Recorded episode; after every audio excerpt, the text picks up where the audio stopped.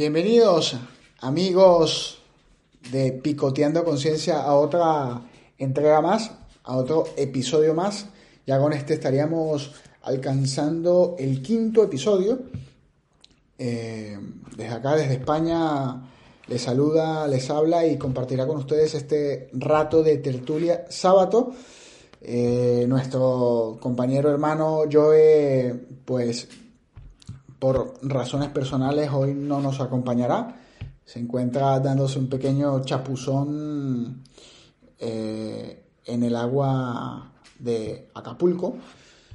Así que, pues nada, nuestro abrazo y nuestro saludo para él y para su, para su familia. Que espero que disfruten y logren, pues, desconectarse de la tan agobiante rutina.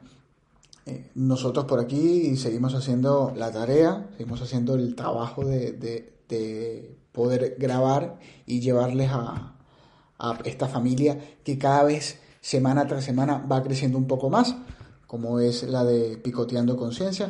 Agradecer a, nuestros familiares, a nuestros amigos, a los conocidos, a la gente que también se va sumando y nos va prestando el apoyo que, que agradecemos muchísimo.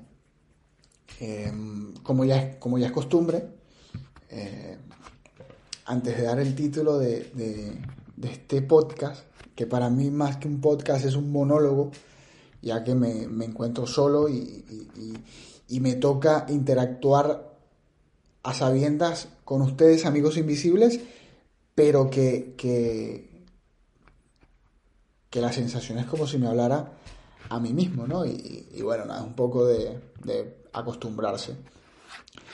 La frase, antes de ir con el título, o más que un título, el tema con el cual me quiero desarrollar hoy, que ya viene pendiente desde el, desde el episodio anterior, eh, es la siguiente. Y cito, me parece muy, muy interesante. Cito, la vida sería imposible si todo se recordase. El secreto está en saber elegir lo que se debe olvidar. Esto lo escribió el Premio Nobel de Literatura año 1937, Roger Martin Dugar. Eh, no todo se puede guardar. Yo creo que así como cuando borras una foto en la galería de los de los dispositivos Apple, eh, que dura solo un mes para poderla quizás recuperar. Yo creo que los recuerdos, los pensamientos, los lugares y las personas también tienen un tiempo de, duración. No para, no, no para olvidarse, pero sí para dejar de estar en la retina del presente que siempre se logra visualizar desde ese retrovisor, ¿no? Vivir con ese, con, ese recuerdo. Partiendo un poco de este preámbulo, eh, el tema que quise traer a colación hoy, que me parece que es muy interesante y más para todas las personas que estamos pues fuera de, nuestro país, es el tema de las zonas de confort.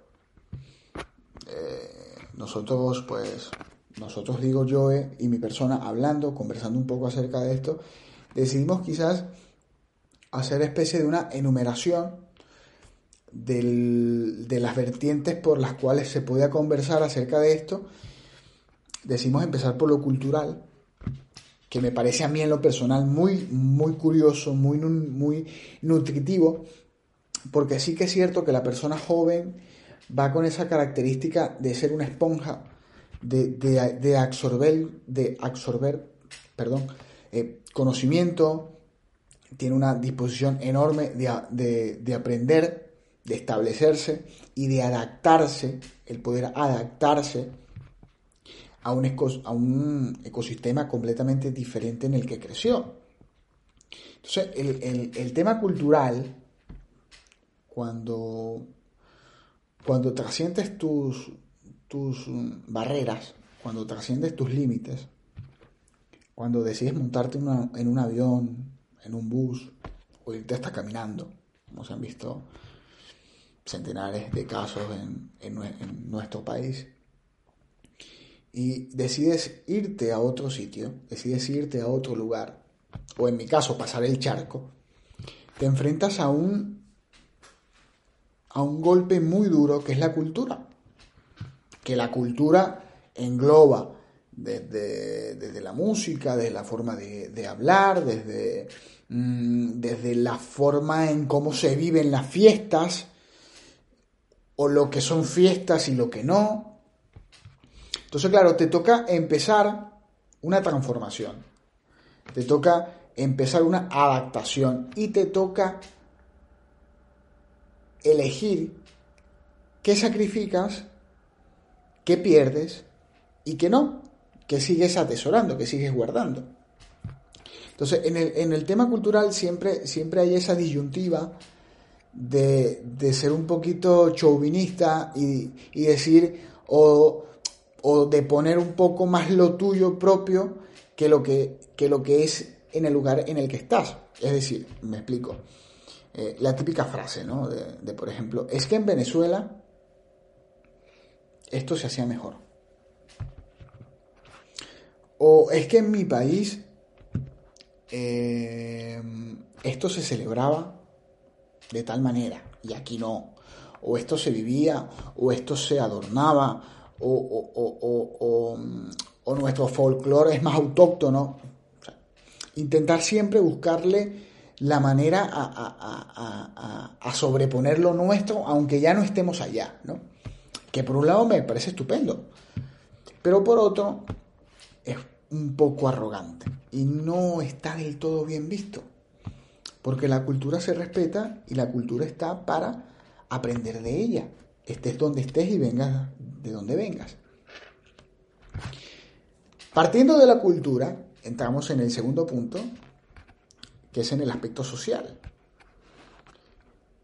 En el aspecto social podemos hablar de, de, valga la redundancia, de cómo hablamos. Por ejemplo, yo que estoy acá en, España, en la cuna del, del, auténtico castellano, pues la primera barrera con la, que, con la que te enfrentas es que aunque hablemos todos castellano, mi castellano no está tan bien visto como el de acá. ¿Me explico? Eh, te toca pronunciar mejor, te toca eh, gestionar mejor el tema de, de los tonos, de los acentos, porque la gente tiende a verte no mal, pero sí a verte de una forma en la que con pocas palabras te dice, eh, tienes que mejorar tu forma de hablar. Entonces, claro, eso dependiendo de cómo te sientas o dependiendo de cómo te encuentres, lo tomas un día bien, lo tomas un día mal, te afecta un día, no, no te afecta un día. Entonces, claro, tienes que ir, digamos, no cambiando, yo no, yo no quiero cambiar, pero sí digamos que te toca ir evolucionando, ¿no? Entonces, claro, en lo, en lo, en lo, en lo social, cuando te desprenden, cuando sales de esa de esa zona que te la van demarcando desde pequeño, que te la van eh, diseñando, que te la van formando, que te la van creando desde, desde que naces, desde que estás en el vientre, cuando te toca salir de, de, este parámetro y te toca meterte en otra sociedad, en otros tiempos, con otra gente, con otra forma de vivir la vida, hay quienes los, los, los literalmente noquean. Hay quienes no se hallan, hay quienes no se encuentran, hay quienes no, no, se sienten bien. Y esto genera un gran problema. Que de hecho, hay, eh, psicológicamente hablando, hay un síndrome que es el síndrome de Ulises, que, que, se trata y que como dato curioso para quienes no lo conocen, acá en España, en el último registro que se hizo, hay aproximadamente unas 800.000 personas que padecen este síndrome, porque son las personas que se van de su país a vivir a otro y mediante el estrés laboral, mediante la presión social, mediante el constante cambio, la constante evolución, se sienten tan asfixiados, se sienten tan presionados, que eso se reduce o se resume a una ansiedad y una depresión tan bárbara mm, tan inimaginable que ese arraigo que pudieses haberlo llevado de una forma romántica se termina convirtiendo en un calvario, así tal cual como fue eh, el, tema eh, de la novela La Odisea, que es Ulises, ¿no? Eh, todo aquello, lo que le costó salir de su casa para ir a la batalla, para luego regresarse, ¿no? Entonces es, es, esta típica peregrinación que hace el que le toca salir de su hogar. Vicisitudes, mucho aprendizaje, pero en muchos casos un aprendizaje muy, muy, muy forzado, muy, muy estereotizado, que, que, te toca desprenderte de cosas que te, que te hacían ser lo que eras, para convertirte en algo que quizás no estés completamente conforme a la hora que te vayas a dormir. Entonces, claro, todo esto genera una, una especie de, de, cadena eh, bastante incómoda, ¿no?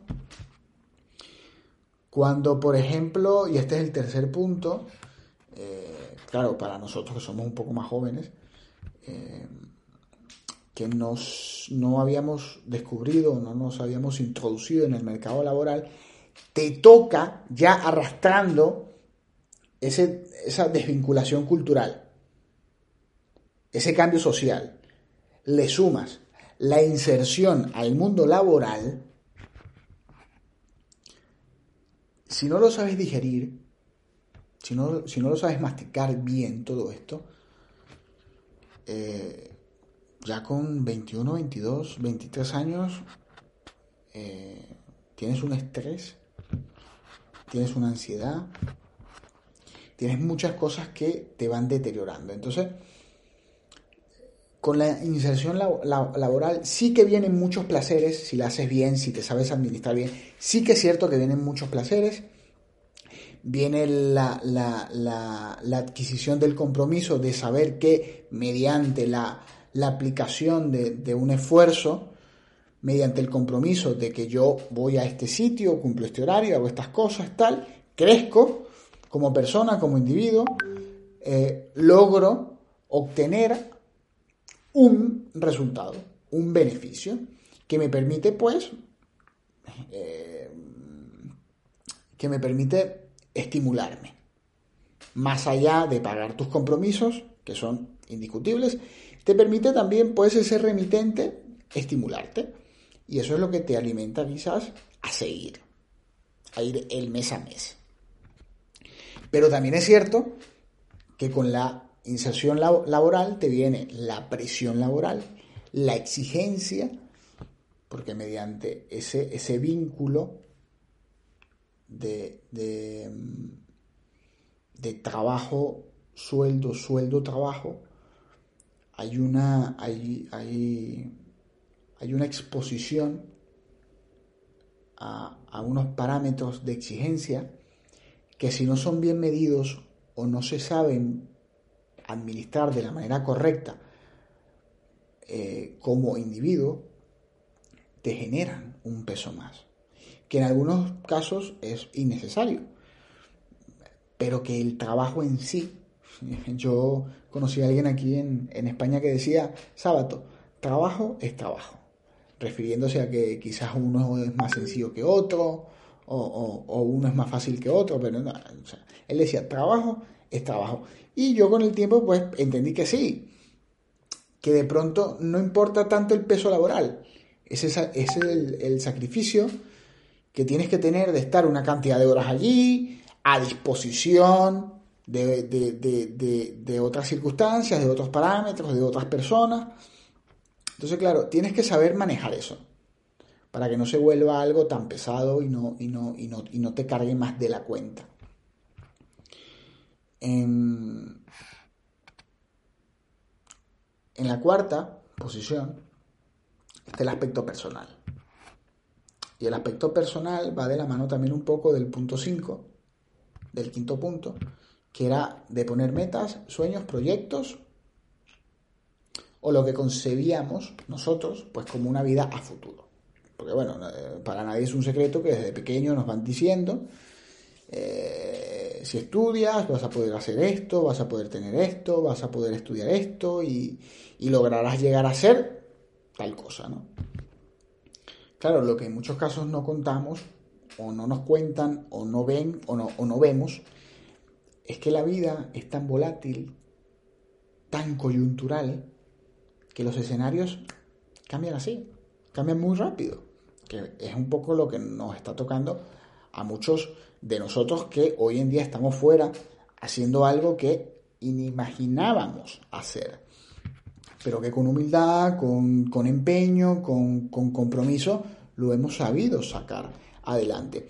Pero que sí es cierto, cuando llegue el momento de la reflexión y de, y de echarnos los cuentos como son, decimos que por todo aquello que pensábamos lograr o llegar a ser en algún momento, pues tuvimos que ponerlo, no, no, no voy a decir que tuvimos que, que apartarlos o aniquilarlos o borrarlos, pero sí decir que los pusimos de momento en stop. Le hemos dado una pausa para poder afrontar esta realidad, esta actualidad. Una actualidad un poco desfasada, pero que no deja de ser una actualidad. Entonces, eh, si tienes un buen incentivo laboral, no te va a afectar tanto en lo personal. El decir, bueno, estoy haciendo algo que no me imaginaba yo nunca hacerlo, pero pues he crecido como persona, mm, la inserción social ha sido mejor, más factible y tal. Esto en el escenario positivo, en el, en el escenario que todos queremos, pero hay otro escenario donde el trabajo no es el mejor, el incentivo no es el mejor, por lo tanto la inserción, la inserción social no es la que esperamos y lo personal te va carcomiendo. Porque cuando llegas a tu casa, muchos, a mí, a mí, a mí me tocó, eh, vienes a estar acostumbrado de abrir una puerta, de estar en tu casa, quitarte los zapatos, a tener que llegar a una casa y tener solo una habitación que en mi país decimos que parecía una, una cajita de fósforo y tener que cerrar la puerta y saber qué es tu espacio, eso en la cabeza te puede llegar a hacer una jugada, pero dirían en el ajedrez un jaque mate.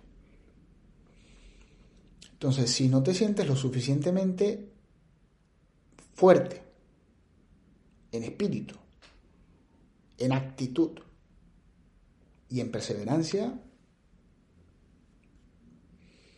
eh, es, muy complicado. Puede llegar a ser muy complicado. Entonces, hay que saber cómo llevar, cómo sobrellevar y cómo convivir, no vivir, convivir con aquella persona que se desarrolló, que vivió y que creció en su país, en su patio, en su zona de confort, y le dijeron y se creyó y se decía a sí mismo, yo voy a hacer esto, yo voy a tener esto, y yo voy a poder llegar a ser, yo voy a poder llegar a esto. Pero que, como la vida tiene sus cosas, lo posicionó en otro patio, en otra zona, no tan de confort, con otra gente, con otra cultura, con otra sociedad, y que te está tocando hacer otra cosa, te toca aprender a convivir con estos dos seres que son reales y que existen. Uno en la realidad y otro en tu realidad, pero en tu realidad de pensamiento, de sueño, de anhelo. Entonces, esto tienes que saberlo conllevar. Tienes que saberlo conllevar porque eh, si no se te puede sumar otra carga más. O sea, aquí al morral, cuando vas creciendo, en vez de quitarle, le vas sumando. O sea, ya no es un morral de ir a la escuela que tiene muchos libros, que tiene muchos cuadernos, sino pasa a ser un morral donde la conciencia tiene que saber posicionar cosas y tiene que saber eh, gestionar procesos. Porque si no, la, conciencia colapsa, es, como el disco duro, porque eh, te permite reflexionar, te permite saber o por lo menos intuir lo que está bien y lo, y lo, y lo que está mal, o lo que por lo menos está correcto y lo que no. Entonces, claro, eh, hay, un, hay, un, hay un crecimiento enorme cuando, cuando la vida te lleva a dejar esa zona de confort.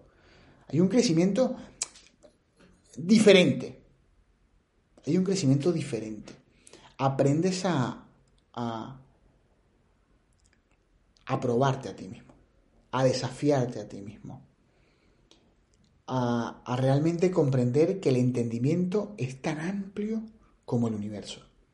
Y que a veces pensamos que desde una cajita lo sabemos todo, pero que detrás de esa cajita hay un hábitat multicultural, hay un hábitat universal que, que está esperando por ti para hacerte un ser humano del mundo. Del mundo. Y eso, con el tiempo, es que los que nos tocó salir de, nuestros países, pues aprendemos a valorar, a gestionar y, a vivir con eso. Yo, y por eso es que digo que no me gustan mucho los, monólogos, yo esto sí, sí, lo, lo puse yo, yo había puesto en el sexto punto el tema del amor. Hay quienes, como en, en mi caso, deciden emprender este viaje pues con una persona a su lado, eh, cuya relación viene concebida bajo unos preceptos, bajo una zona de confort, pero que así como individuo, como persona, se te avecinan una serie de cambios enormes para la relación también. Y eso tienes que saberlo llevar, tienes que saberlo abordar y tienes que identificar cuáles son los cambios. Pero sobre todo, sobre todas las cosas, tienes que saber y tienes que tener claro cuáles son los objetivos. Primero como individuos. mi objetivo, mi ruta a seguir en este nuevo comienzo es esta. Y después, por consiguiente, unificar criterios nuevamente, renacer como el ave fénix en uno solo y saber que estos dos barcos que estas dos personas tienen que ir siempre apuntando bajo la misma dirección. Y esto es un, esto es un trabajo titánico, titánico. Porque de pronto la relación se veía, se sentía y crecía bajo aquel techo, bajo aquella zona de confort de una manera. Pero resulta ser que sacas a esos dos individuos y los sitúas en otro escenario y es que a estas dos personas les va a ir completamente diferente. Y si no saben comunicárselo, si no saben, si no saben conllevarlo, si no saben eh, trabajar de, forma mancomunada, mm, va a ser un peso más, va a ser una carga más. Entonces, cuando, cuando en el amor ya vienes tú con, con algo, tienes que saberlo transformar, porque te va a tocar hacerlo. Te va a tocar hacerlo. Y si realmente es amor, tú estás de una manera ya eh, preconcebida eh, a, a, decidir que vas a hacer esa transformación. Ya, ya, ella hace un trabajo de dos. Pero cuando viene solo, que no es mi caso, pero que se ve y me he cruzado un montón así, eh, y pues puedes conversarlo, puedes palparlo, puedes verlo. Cuando te vienes solo, eh, si corres con suerte, el amor puede ser un canal, un vínculo para introducirte de forma muy efectiva y muy rápida y no tan dolorosa como si escoges quizá, digo yo dolorosa porque es que de verdad no me gusta el tema de la soledad, eh, pero si, si te metes por ese caminito y logras conocer a, conocer a alguien o logras dar, dar con alguien, ese dar con alguien te va a servir para enamorarte no solo de esa persona, sino del sitio en el que estás. O sea, utilizas el amor o el enamorarte como gancho, como vínculo, como vehículo para conocer no solo a esa persona, que es completamente nueva, cultura, sociedad, mm, mañas, un sinfín de cosas, sino que esa persona también te va a servir como plataforma para no solo ver lo gris oscuro de tu entorno, sino para ver también los colores, los matices de ese mismo entorno, que quizás solo te cueste un poco más asimilarlo, porque es que acompañado la, la, cosa siempre es más sabrosa, ¿no? Pienso yo. Entonces, claro, en el tema del amor, mm, no voy a entrar en el, en, el, en el desamor, si te va mal o no, no, yo me quedaré solo con que si corres con la suerte de dar con una persona que te permita eh, ampliarte, que te permita eh, expandirte y a su vez conocer todo aquello que está completamente eh, en, penumbras para ti, pues el amor puede ser esa antorcha que te, que te haga falta y que te ilumine, que te acompañe y que te haga sentirte parte de un sitio que tú al principio no te veías. Y eso puede ser muy positivo, muy positivo. La, la, última, y no por menos importante, y la he venido mm, perfilando un poquito por allí al principio, el tema de la transformación. El tema de la transformación. A mí me, da, me da mucha risa porque hay, hay un conocido acá en, en España que cuando vio el primer episodio del podcast me decía muy asombrado y con tono de voz alarmado, alarmado y asombrado. Eh, me decía, ostras, que no, no, no sabía yo que tú tan tímido, que tú tan tímido tenías tan buen desenvolvimiento, ¿no? Y yo lo miré tuve una risa un poco pícara y le dije lo que suelo decir mucho, porque la gente también suele eh, retarte, la gente suele también eh, como eh, no, deponerse ante ti, pero sí a hacerte saber como que como que te falta siempre dar más, ¿no? Yo lo miré y le dije, es que si, si me hubieses conocido si hubieses conocido el sábado antes de, no me estarías diciendo esto. Eh, yo como se lo digo a mi pareja, yo no pierdo tiempo diciéndole a la gente que, me escribe para preguntarme cómo estoy, eh, de, de intentar pintar un castillo azul donde no lo hay. Esto es una realidad que hay que vivirla, que hay que afrontarla, que hay que evolucionar con ella que hay que saber vivir con ella y, esto no te, no, te soluciona nada. El irte de tu país no te soluciona nada. Lo que sí te soluciona es asumir las cosas con compromiso, con sacrificio y con mucha determinación. Tanto como el que se va como el, como el, como el que se queda. El cambio está cuando tú lo quieras iniciar. No solo irte de una zona de confort o irte de, tus parámetros, de tu seguridad. No. El cambio empieza cuando tú realmente quieres dar ese cambio, cuando tú estás dispuesto a hacerlo. Y si es cierto que las personas que te conocen, que se han adentrado en ti o que tú le has permitido adentrarse en ti, notan esta transformación, notan este cambio, notan esta diferencia de tonalidad que hay muchos que intentarán negarla, pero que yo, como no le temo y no le debo a nadie, pues yo no la niego. Si ha habido un cambio, ha habido una transformación, ha habido un, antes y un después, pero que bueno, que con el tiempo eh, se vuelve uno a, a sentir como pez en el agua. Y por eso le decía a Joe, hay que hacer el podcast. El podcast hay que hacerlo y hay que llevarlo a cabo. Porque yo personalmente, yo sábado, necesita un espacio, necesita unos minutos de desconectarse con la de, desconectarse de la fatiga y volver a, reconectarse con aquello que, me gustaba tanto, ¿no?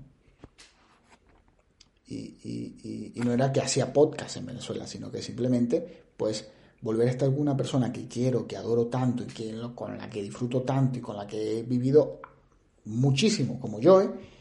pues me, me, permite reconectarme con, con aquello que todavía no quiero desprender, de aquello de lo que todavía no quiero perder.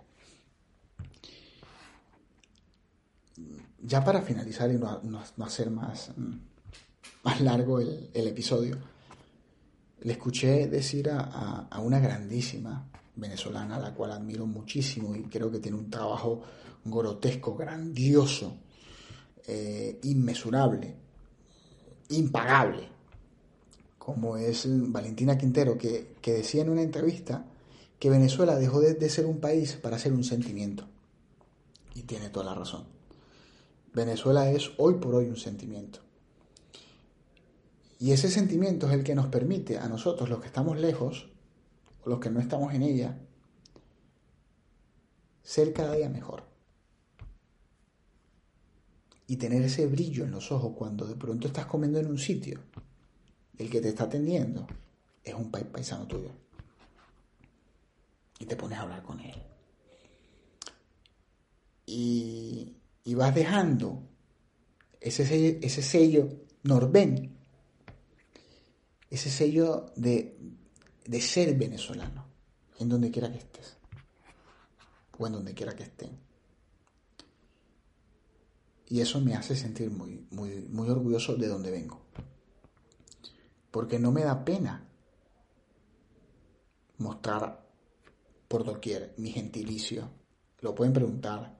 En mi cartera tengo la cédula primero, que mi hermana cada vez que lo ve me dice que estoy loco, pero yo tengo mi cédula primero y después tengo el documento que me representa aquí en, en España. Yo me siento orgulloso. Así que espero que lo hayan disfrutado y a ver con qué nos sorprende yo en el sexto episodio. Muchas gracias familia tertuliana y, y nada, a reagruparse en las diferentes zonas de confort.